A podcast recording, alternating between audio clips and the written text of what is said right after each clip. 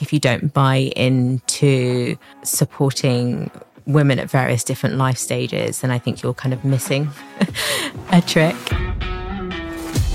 Welcome to the Media Leader podcast. I'm Ella Sagar.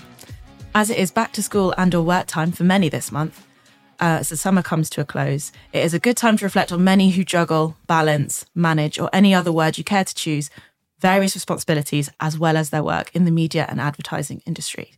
The latest All In census showed we've got much more work to do to make it more equitable, with 55% of women believing parental leave has negatively impacted their career progression, and 29% believing gender hinders their career progression as well. 56% of all respondents to the survey said they believed their company would benefit from menopause awareness training as well. I'm delighted to be joined today by Tobi Asare, Managing Partner and Head of Growth at OMD UK, and author of The Blend, which I'm sure we'll discuss later, and Stefanie Daniels, who is founder of Life Begins at Menopause and our newest media leader columnist, um, to talk about media careers, women's experiences in the media and advertising industry. So thank you for joining me both. Oh, thank you so much for having us. Thank you. Nice to be here. Uh, so, Tobi, Stefanie, you've both been working in media in various capacities over your careers. Um, can you each tell me a bit about your experiences and maybe what was your biggest learning um, along the way? Tobi, if you don't mind starting. I think I've had probably two really big experiences. And I would say the first probably being the first person in my organization to go on maternity leave. And I wasn't working in media at that time. And that was over six years ago because my son just turned six yesterday. And that was a real learning curve for me. I knew that I was fiercely ambitious and my questions and all my thoughts were around my goodness, how am I going to still achieve these goals, achieve these milestones that I still have for myself, but also grow my family at the same time, which was something that was deeply important to me. And I was searching and searching for lots of information. And I could find lots of practical information about, all right, this is what you do on maternity leave, this is how much pay you'll get, etc., etc. What I felt that was really missing was information around individuals who were ambitious and wanted to grow their families. I found lots of information around your career is over, your career is finished. And yes, absolutely, there definitely are challenges, of which some of those challenges I've definitely experienced. So um, I went on this journey to start creating content and talking about this topic of growing your family and growing your career. And I launched a platform called My Bump Pay, which seems bonkers now that that was 2018. Um, and it's absolutely grown and flourished. And that now that is the form of a book, which is called The Blend. So I think that's probably one kind of really, really key moment for me. And then the second would be stepping into the world of media mm-hmm. um, just over two years ago in quite a senior role, having never worked in a media agency in my life before, um, but had worked in, you know, growth and commercial growth and new business capacities pretty much all of my career. And the learning curve that that took me on was huge, immense, one that I'm incredibly grateful for, but one that I probably underestimated, should I say, at the beginning of that journey. So it's it was definitely. I was wondering why you chose media to move into uh, out of all of the possible kind of options that you had. I was really selective in terms of my process of kind of going through a process, and I actually sat down with a friend of mine who's a coach, and I um, said to her, I said, Siggy, you know, I don't really know what I want to do, but I know that I really want to move into an industry where it's more progressive, where I can see more people either like me in many, many different guises. So whether that's race, whether that's my um, identity as a woman, whether that's my identity as a mother, um, so that therefore I feel that I can just go to work and be myself and lots of other kind of reasons and rationale behind it. But essentially, I was looking for a really progressive culture and somewhere where I could take my skill set and really thrive. So we went through this bit of an exercise, um, and the agency world in general happened to be an industry um, that we kind of identified alongside a few others. So I made the requisite changes to my profile um, on LinkedIn and started having conversations with people, lots of interesting conversations. And then within a short time, um, I got a message from a headhunter saying, Would you consider this role at OMD? Um, I gave it a look and I thought, okay, cool, let's let's try. I've not done media before ever in my life. Um, and then I had my first interview with our um, CEO Laura Fenton and um, our head of Create Gareth Orr, and I just yeah fell in love with them immediately and the role and and their vision. And the rest is is mm. kind of history. I find that fascinating, and and I suppose actually, if you're saying it was about two years that you've been in the role, that's about the same time that I've been in media. But Stefanie, your situation's a bit different. If you don't mind having a, a telling us about that. Yeah, no, very different. As Tobi was talking, I was thinking oh, that we kind of complement each other, but in very mirrored ways. I was 12 years old when I said to my dad, I don't know what I want to do. And he said, What do you like? And I said, People. And he was like, You should go into media. And then that was it. And your question was, What's one of the big moments in your career? I can think of a few, but potent to this conversation. I remember in 2020, I'd been working in media for about 20 odd years. And I got friendly with another lady who was also menopausal um, on the team. And we would have these secret water cooler moments where we would hover around the water cooler and share symptoms and share stories and grievances about what we were going through. And then we'd go back to our desk and put on this brave, lovely smile that everyone would buy into. When lockdown happened, I started admitting to myself how bad my symptoms were and just thought this is this is terrible. I was only 37 when I went into menopause and 3 years later I was in lockdown. Everyone's working out my age. And um, and I thought this can't be I'm I'm not giving this up, you know. I've been through too much in the past um, losing my mum at mm. 27. So I was like I'm not going to let the menopause be the end. Forget that. So I went online searching and I started overcoming the symptoms slowly but surely and got lost in the literature for hours and hours and did, in fact, overcome my symptoms. And I took the decision then to give up media and retrain. I've just finished my three year diploma as a nutritional therapist. I've trained as a coach. And during all this time, I missed media so much. And a few of my old colleagues started seeing what I was doing and said, Steph, come and talk to our people, come and talk to our women in midlife. And I did that. And the reaction was beyond phenomenal. And that's when I was like, I've hit on something here. Maybe mm. I can blend media and supporting the women in media and bring the two worlds together. Mm. So you both kind of have got a similar story that the research had to come from your own explorations mm. and because there wasn't there weren't the resources or the discussions in companies at that point but do you think that's now kind of changing it's there are more resources well like your you you've inca- you kind of have built from for yourselves but for others i think you can either follow and consume the content passively, or you can stand up and start shouting about your own experiences, which people can't deny. They can't say, well, you're saying you felt like this, but actually it's wrong. So these are very personal experiences. I feel like being in media, we are used to standing up strong and speaking our truth. And I think for me, that's the difference. I would look around and I would see a very dry, bland landscape where media and midlife were concerned and decided that actually I'm going to lead rather than follow. Mm-hmm. So interesting because I think I actually started putting information out there in 2018 that was kind of very factual. This is what you need to know, XYZ. But actually, the more and more I did that, the more and more questions people would ask about, okay, how are you doing it? How is someone else doing it? Tell me more about your experiences what is it like finding a nursery? What is it like finding a nursery and then trying to get into work in the morning? Which seem like really small questions, but actually they're really huge questions if you're actually at that particular life stage. And what that has done is open up the conversation just to share experiences because mm-hmm. so much of that journey, maybe of parenthood and working, and maybe actually of approaching menopause and working, actually can feel like quite a silent, a silent journey, and you can feel very alone, even though millions or hundreds or thousands of people are actually going through it. But you don't necessarily want to share your vulnerabilities because you don't want to be seen as somebody who's maybe struggling or finding it difficult because I think sometimes as women we're we're our own worst enemies because we want to prove that we can absolutely do it all. And that's another podcast in itself, mm. really. Um, so what I'm really enjoying right now is these conversations where people are sharing this is what I'm finding difficult, or this is what I feel like I've cracked, and maybe I'm still on that journey to cracking it.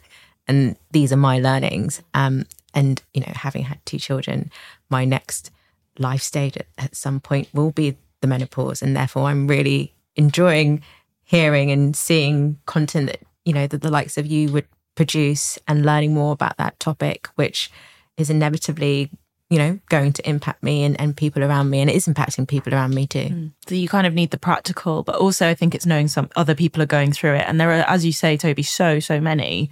And, you know, however many people that work in media, but also more widely, if you think about how many people that are touched by this in some mm. way, whether they're going through it directly or indirectly, um, it does impact a lot of people. And I, I, I would say that media is a wonderful echo chamber, having come from a different industry where honestly, so many of these topics are just not discussed in the way that we have the ability and I think the freedom, the beautiful freedom to discuss them. I think the openness. Um, I was shocked stepping into an agency where something like race was so openly talked about, or parenthood was so openly talked about, or or menopause was so openly talked about. I had never, I was almost petrified to say something because I just thought, oh my gosh, this just didn't happen where I was before. Um, so in some ways, we've done a lot. Um, and reflecting on, you know, what the media industry does versus other industries, I think is also quite a powerful thing to do.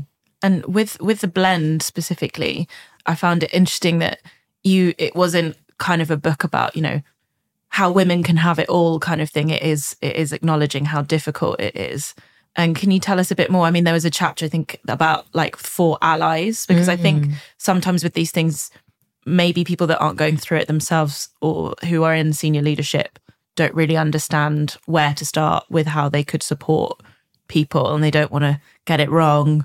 So um, tobi if you don't mind telling us a bit about about that.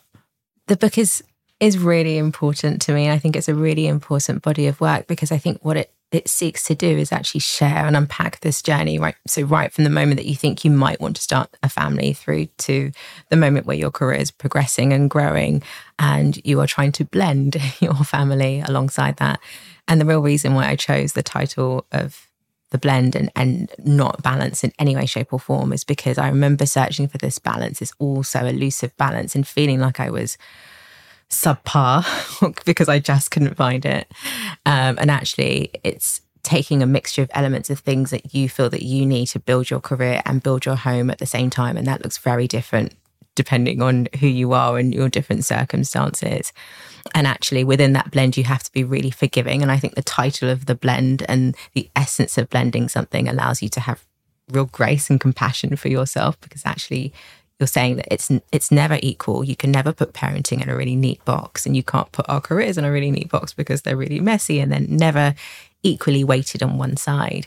Um, and so I really love this whole idea of kind of embracing a blend. And I did write the book from the perspective of, of myself and from the perspective of women, but actually it's very, very easy for men to read too. And I'm delighted and so happy that men have also read it and men have also contributed to the book. And I think that's really important. We actually interview a couple who have done shared parental leave three times. Um, and I spoke to the dad in that scenario, and he said that his experiences really empowered him to be more empathetic to his wife's experiences when she was going back to work or she would come through the door and and um, she was exhausted or he'd been at home with all of the kids and he was exhausted. Um, and it just allowed for more empathetic conversations. And i think that's exactly what we need in the workplace for this life stage of raising a family but also for the life stage of kind of going through the menopause. The more empathetic leaders i think we have the more we can actually allow different talent from different walks of life to actually rise and progress and be understood and feel like they can belong in all of our workplaces and therefore we'll have more diverse workplaces which would therefore bring better business results. Mm-hmm. can you learn to be empathetic then? Like if you i suppose you're understanding the issues more then that would do you think that's something that that can be kind of learned over time or like coached? Well i have a wonderful saying that is experience is learned just after you need it and so it's never too late to keep learning and evolving. Can you learn empathy? I'm not sure. You can extend your sympathetic muscle. Mm. Uh, but I believe that with empathy, you have to go through that experience to really, truly empathize with somebody. But I think, yeah, I suppose it's one of those things of like knowing that something is is there, but maybe previously because it was invisible, like you guys were talking about, like you couldn't have those mm. open conversations uh, in the office. It had to be like off to by the water cooler without an audience or anything like that. And sometimes, I suppose, with parenting, you're saying that, that parents are really hard on themselves because they're not getting either like thing right or they get Yeah. one thing right, which means that they sort of feel like they're failing the other thing. Um, I want to shift a bit to Stefanie because you you founded a company which is called Life Begins at Menopause. Um, can you tell us? So you've hinted at it a bit, but what kind of is the the mission of the company? Why is it? Why do we need it? Why is it important? Yes, and it it it kind of blends nicely from what Tobi's been saying because these situations that we find ourselves in, whether it be parenting or the demands of the sandwich generation having to look after our parents or having to look after the kids and then having to show up to work and just wearing all these different hats. And then the uh, argument that you'll never win with your husband or partner about who's busier because it's just a fruitless argument to have. Um, and then you find yourself with suddenly these symptoms that are manifesting under the surface and shaking your existence so you're wearing all these different hats and suddenly you're seeing the red mist descend more than it would have done or you are hungrier than you felt before, or you're tired, or your hair's thinning, and then suddenly the narrative in your head about how you look is ongoing and ruminating. And every single woman that I see in front of me has the same, I would say, same hang up, same issues, and then they hide it behind it must be the menopause. And actually, if you start peeling the layers back and you give them the space to think and the space to talk and the space to start optimizing their health, their sleep, their mindset, and putting themselves first, suddenly they start feeling better. And then they can wear those hats in a better manner, in a better fashion. And so you're asking about the business and, and the way the business is going. I'm, I set up Life Begins at Menopause to throw a positive spin on this stage of life. I am menopausal. I'm fully menopausal. I had a surgical menopause. I didn't experience perimenopause. I didn't tiptoe my way into it. One minute I was had my hormones balanced. The next minute my hormones were on the floor, and I had to pick myself up slowly but surely from that floor until I got on top of the mountain. And for the sake of my mum, for the sake of my grandma, and for the sake of my daughter, I was like, the buck stops here. We are going to change this narrative and we are going to empower these women that they can absolutely, one by one, take back control of this life stage. So I don't have a clue where I'm going or what I'm doing. I'm just showing up day after day. I'm empowering these women. I'm listening to them and I'm giving them the strength to take back their control. Mm. Because I suppose with the menopause, it's it is a kind of so physical, but also there is that mental, emotional kind of uh, there are things that are outside of your control or women's control, I should say, that makes it even more difficult. And you might not. It's not like as broadcast in terms of the, this is what to expect from the menopause and also it varies so widely depending on different women and it might come at uh, it's like when periods start it's kind of different for every girl and it, the their symptoms will be different and then obviously I, th- I feel like the menopause is just even more uh, uh, kind of varied than that and so how on earth do you kind of educate all of these people about all the possible things that could be happening and it must be quite scary if you don't know what's going on Yeah, and for the men too. As you were talking, I was thinking the webinars that I've been doing in um, the agencies and owners, and the men are there. And so you kind of have a very broad range of people. You have the women who are hanging off of my every word and say, okay, I want to help. You know, I need help. What do I do? Then the women who are looking with the side eye of, well, I'll come back to you when I need you. Then you have the men who really genuinely want to learn more about it and the men that if we're frank and honest don't care because it doesn't affect them mm. so you have to really cater for all these different people and i think once you get rid of the word menopause and you start looking at the body as very individual you know people and what you have going on ella is very different to what tobi's had going on to me and so looking at each person individually looking at the stresses that they've got going on, the responsibilities they've got going on, and then what they're putting into their body, the food that they're consuming, the drink that they're consuming. And once you start to unpack all that, then you can really cater for the masses. Um, but I'm very mindful about who I speak to and how I speak to them because everyone has their own uh, agenda, really. And we have to be very mindful of that. Yes, I think everyone's yeah, everyone's experience and knowledge will be different. Um, I'm also wanting to dig in a bit deeper into those all in census figures I mentioned earlier about 55% of women believing parental leave has negatively impact the impacted their career. I mean that is quite shocking, and 29% believing that gender would hinder their uh, is hindering their career progression. How can that be changed in terms of what would what would make people would change people's feelings on that? Gosh, I can. I, when I see stats like that, I, I feel. I don't know. I definitely feel quite moved because I know what it's like to experience challenges when you are um, becoming a parent and working, and it can be really hard. It can really, really sink your confidence. And but on the other side, I do think that there are some really practical and tangible things that organizations and companies can do. There are some incredible policies out there. Um, and I know within OMD or OMG, we've got some really great policies that essentially means that anyone who steps into the door, irrespective of how long you've been at the agency, um, if you were to be expecting a, a, a child within any time frame, you are still eligible to basically receive full maternity pay. And that's a that's a policy around money, but that's actually a policy that says we value you, whichever life stage that you are at. And I think that's the the key message that really needs to come through. And I'd love to see lots more companies essentially adopting and saying, whichever life stage that you are at, however you identify, we value you, we value your talents, we value your skills, and therefore we're investing in you. And I do think it's one thing to have a policy, it's another thing to make sure that that policy is basically enacted fairly across your organization. So, one of the things I'd love to see is just a bit of training and compassion around sometimes the language that you may use or how you approach somebody that's going to go on leave or how do you approach that person's journey when they're actually away from your company and not yet in that phase of time where they're returning but making sure that you know they still feel cared for and they still feel like they belong or they still feel like they've got you know a great chance of kind of succeeding and growing their career when they come back.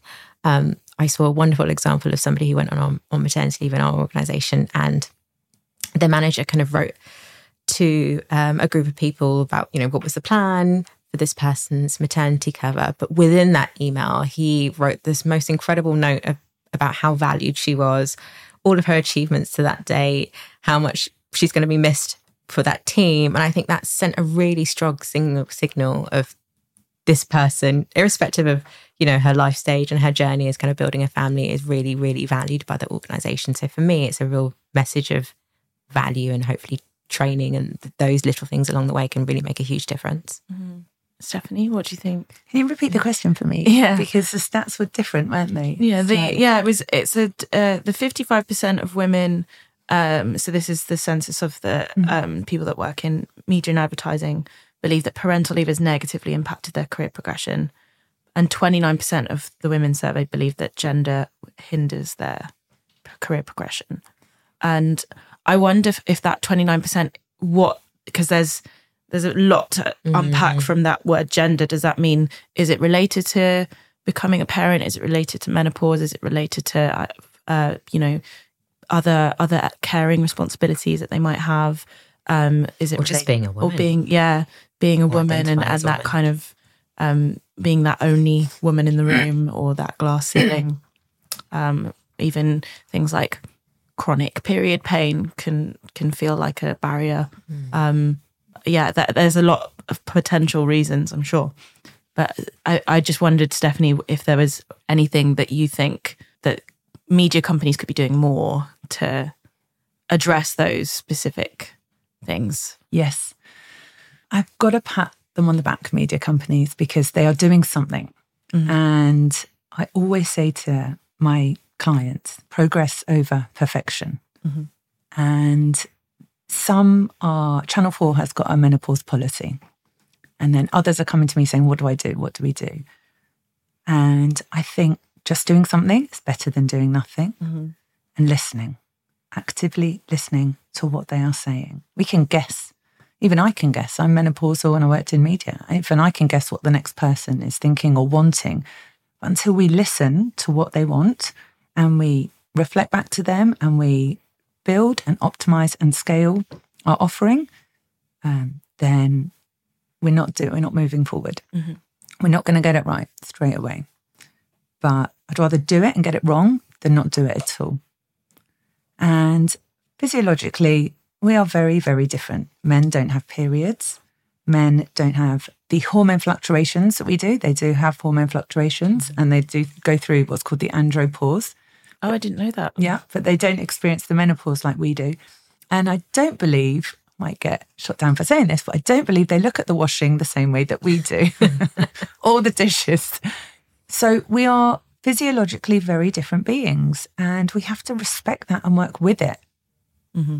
So I'm very proud of the media industry doing something, and I will continue to stand next to them and move forward with them as they continue to grow in this area. Mm-hmm. What I'm hearing is kind of you have to start somewhere and maybe looking at other companies and what their policies look like. There's no harm in asking the question of like, oh, so how did you come up with that policy? Or The wonderful thing is that Channel 4's policy is public. Yeah. So you can just grab it if you feel like you don't really know where to where to start. Um, so yeah, I think that's incredible. Yeah, they're brilliant. They're they're they're so good, and they don't even realise it. I've I had a conversation with them the other day, and I said, "You know, you're absolutely brilliant," and they were very humble about it. But it doesn't have to be perfect. It doesn't have to be the finished product, and it's not going to be because this is an evolving subject. As Tobi says, we're talking about it, and that's the first step to change, which is brilliant. Yeah, I suppose because I'd never really heard of menopause policies, or I was thinking, well, why why do we need a menopause policy? And then you kind of read into it, and I suppose these conversations, I don't know if it was spurred on by the pandemic, um, or if that kind of, or and the same with maybe the pandemic with um, parents having to work from home and and like like do homeschooling as well. Maybe that that was just like a bit of a a realization moment for a lot of people that oh that now that their office and their home and mm. everything's in the same place they're like oh you guys actually have got a lot going on do you think that's right Yeah. I'm, um, I'm not going to give you a science lesson. I'm going to keep this very, very top line. Estrogen is very protective in so many ways. It protects your bone density and it protects your brain function. So these women that were previously in the boardroom answering back, you know, quick fire answers and had the answers and had the information come to them really quickly are suddenly faced with a fuzzy thought or cotton wool brain, as it's been called. And it's not fair because they're working against the tide. And when I tell them that that's what estrogen does, and then we find ways to optimize it. I take supplements, which is why I my brain is so much sharper these days, and I eat properly.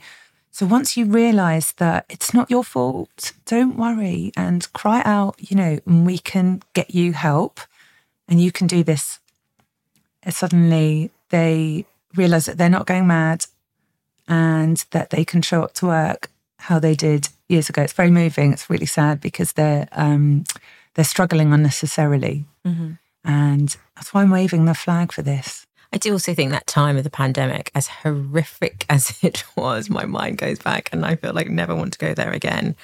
Um, I do think it was this rude social awakening um, where I think there were various different social movements, and my mind always goes back to th those horrible moments of George Floyd. And I, in some ways, I just think it's horrific that it had to take the public murder of a human being for somebody or for people or society to start asking questions around issues that have always been there.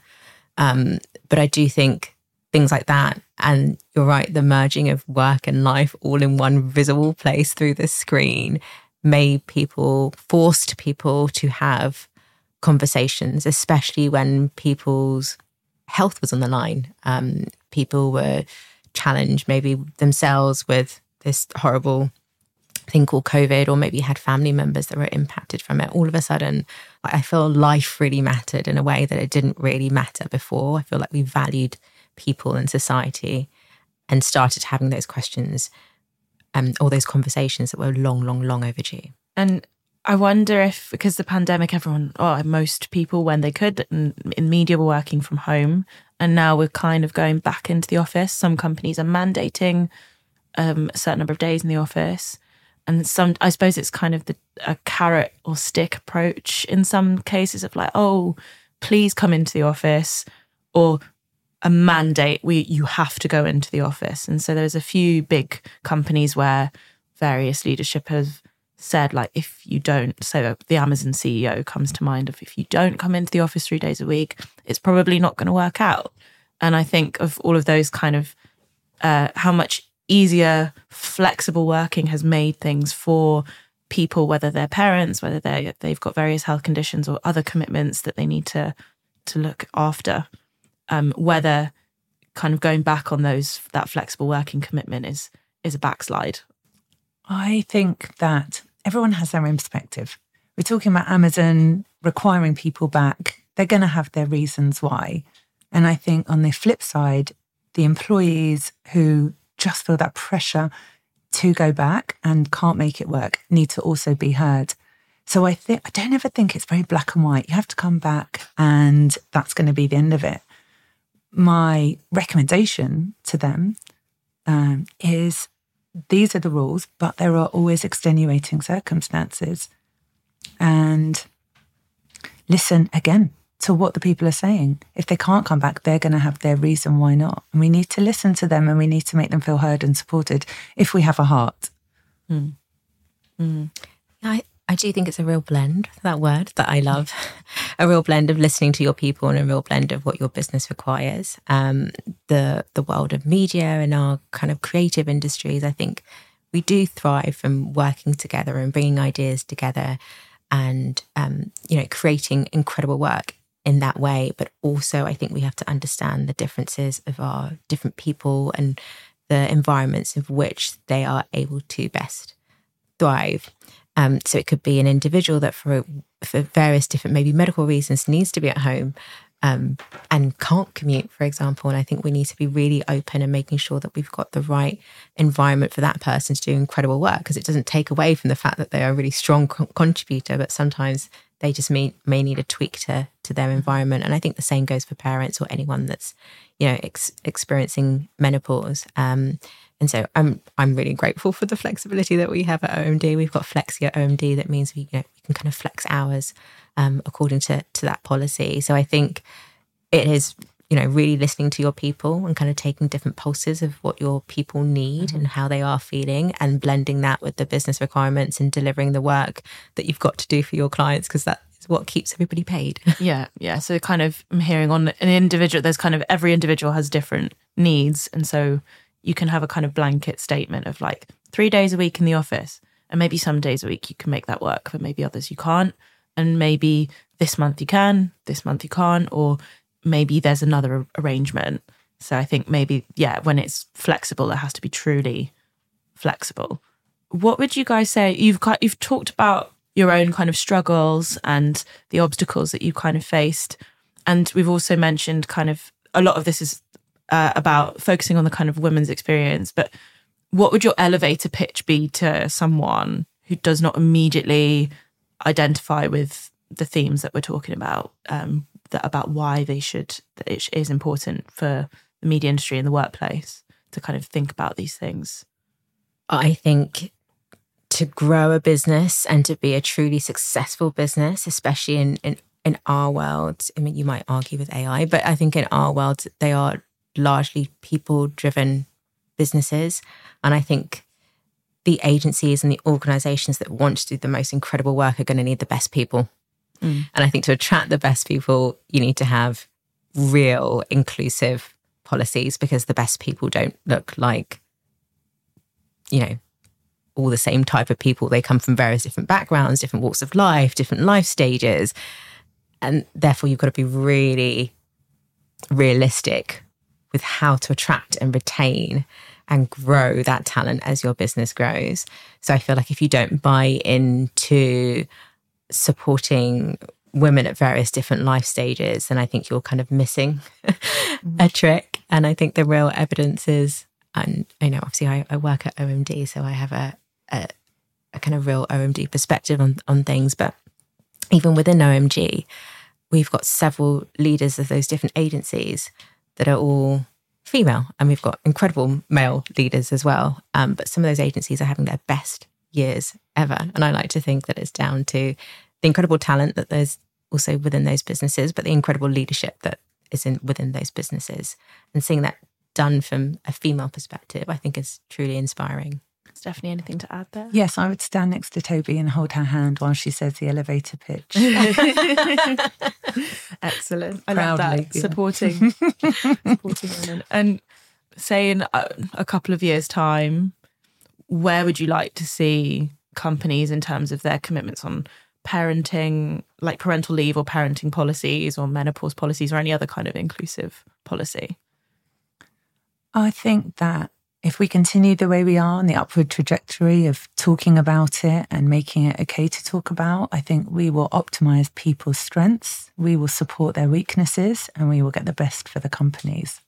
That for me is another another podcast of, a, of an answer. Um, there are several areas of which I'd love to see more and faster progression. I think one of those areas is making sure that both parents, irrespective of those backgrounds of those parents, have equal access to the right length of parental leave that they need for their particular family. Um, so ideally more encouragement of shared parental leave or more policies around shared parental leave that I think will really help even the playing field. Um, but also, I think more around more to be done around intersectionality. I still think that for us to kind of really get to where we need to get to in this field, I think we need to be able to see more female leader leaders that look like society really. And i think we've made huge progress but i definitely don't think we're there yet. And i think intersectionality of both of these areas is actually really important. So for example in menopause i think people from um, various different multicultural backgrounds are probably possibly more likely i don't have the research to hand but more likely or more prone to experience the symptoms of menopause actually at an earlier life stage. Okay. and how much do we need to have that conversation so that is in recognition as we enable people to grow their careers and kind of grow into these life stages at the same time. Um, so there's still heaps to be done but like i said and like we've been having in this conversation i think we should absolutely recognize that the conversation is happening mm. and that is so incredibly powerful in mm. itself. Just to add on that, I think there's an education piece mm-hmm. that it's not this stage of life, whatever stage you're at, it's not to, it's to, to switch the narrative from 100% this is happening to me and I'm helpless to, okay, hold on, this is happening to me. I'm not the only one this is happening to. And this is how I overcome it. So there's an education piece for everybody, whatever life stage, whatever gender, whatever background, that they come together and they take back control.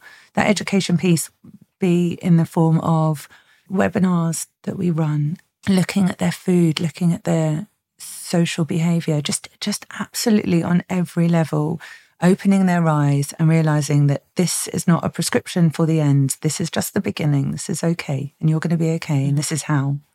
and that's you're not the only one. I think that's with all of these conversations. I think there was, I believe it was Channel Four and Starcom did a kind of YouTube series with showcasing different people from the agency um, with various different kind of experiences, and some of them were about menopause, some of them were about addiction and things like that. And I'm like, that is being, and they were being so kind of vulnerable. But I think that it was it was called Brave Stories. I think and uh, I think more of that kind of normalization will lead to the policy changes and to the oh, okay, I hadn't thought about that this way, or maybe those conversations between managers and and um, in a kind of that sensitive way of like, okay, I've seen this thing. Does this affect you? And maybe there's a better way to kind of phrase that, but that would be a I think an interesting is as you say, progress, not perfection, and it, kind of small steps. Yeah. Yeah. Yeah. And then ending with the open question of, okay, so we've identified this is what you're going through. What do you need? What do you need? Mm. And that almost like a Venn diagram of what do you need? What do we need? And how can we get the best of both of those? I- Yeah. And I guess sometimes it's hard to know what exactly you need if it's a completely new thing. So it's when resources and other talking to others who've gone through it that might be able to share that um, is quite powerful as well. I think um, on that kind of empowering note, I'm going to switch us up to the quick hits part of the podcast. So this is where we kind of go through some of the recent media related stories that we have been covering in the media leader and and been happening.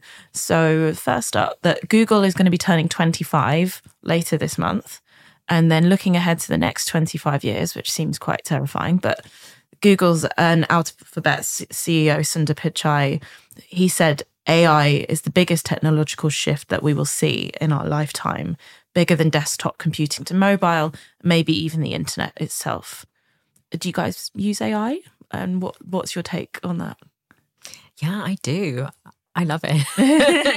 I don't. I don't use heaps of um, different AI tools. Um, but as I was writing the the book, I spoke to another author, and she said, "Can I just give you one tip?" Because I was going to do a few interviews um, through the process of the book, and she said, "If you can, yeah." Make sure you use a particular tool called Otter AI. Mm-hmm. And what that will do is that as you're having that conversation, it's not perfect, but it will transcribe that conversation. So then when you come to editing and kind of writing and crafting the story around your book, you're not you know, they're kind of frantically, you're not in those interviews kind of frantically trying to write down every word. You can be very present in the conversation and get the most out of it. Absolute life saver mm. for the process of writing a book, especially for somebody who's got two kids and has got a full time job. So, mm. yeah, I'm very much open to where AI can take us. Yes, I use AI, uh, Otter AI as well. So, and it is very handy actually. Um, that's a new one. I'm going to make a note of that. Thank you. I love ChatGPT. And as I said to you um, before we went on, I think I prefer it to my husband and my kids sometimes because it just does what I say. and I work on my own. Um, and unless I'm coaching one to one where I'm reading and sensing the person in front of me, sometimes I have to write pitches or I have to put together um, some content, and it's just my soundboard to say, look, what you know, read this, and is everything okay? And and it will pick up on things um, that I hadn't thought of. So it's almost like my silent partner, and I love it and I embrace it. yeah, I suppose uh, we've written a fair bit about the about AI uh, on the media leader, and I think one of the things was don't be scared of AI. Mm. Just kind of start using it it's the person that will it's not ai that will do your job it's someone that knows how to use ai yeah, and so but i think it's just such like a broad thing because you have so many different types of ai um, but there's like if there's one tool that you can have and i don't think sometimes because ai is such a buzzword it's not actually that it's not as new as it has been around for a long time with you know different recommendations and on your different platforms that you use. Like we've all been yeah, using it. Been using it for a been while. in Google's technology for a long time. If mm. you all think about, you know, writing an email on Gmail and it will Correct you, help yeah. you maybe finish that mm. sentence. Mm. But I saw someone on uh, Instagram who was talking about she's going back to work and she needed new headshots and she didn't have time because she just had two babies quite close together um, and so she used an AI tool to help create her new headshot. It looked amazing. Um, so yeah, I think for busy parents, it's, it's wonderful. I have seen that. Yeah.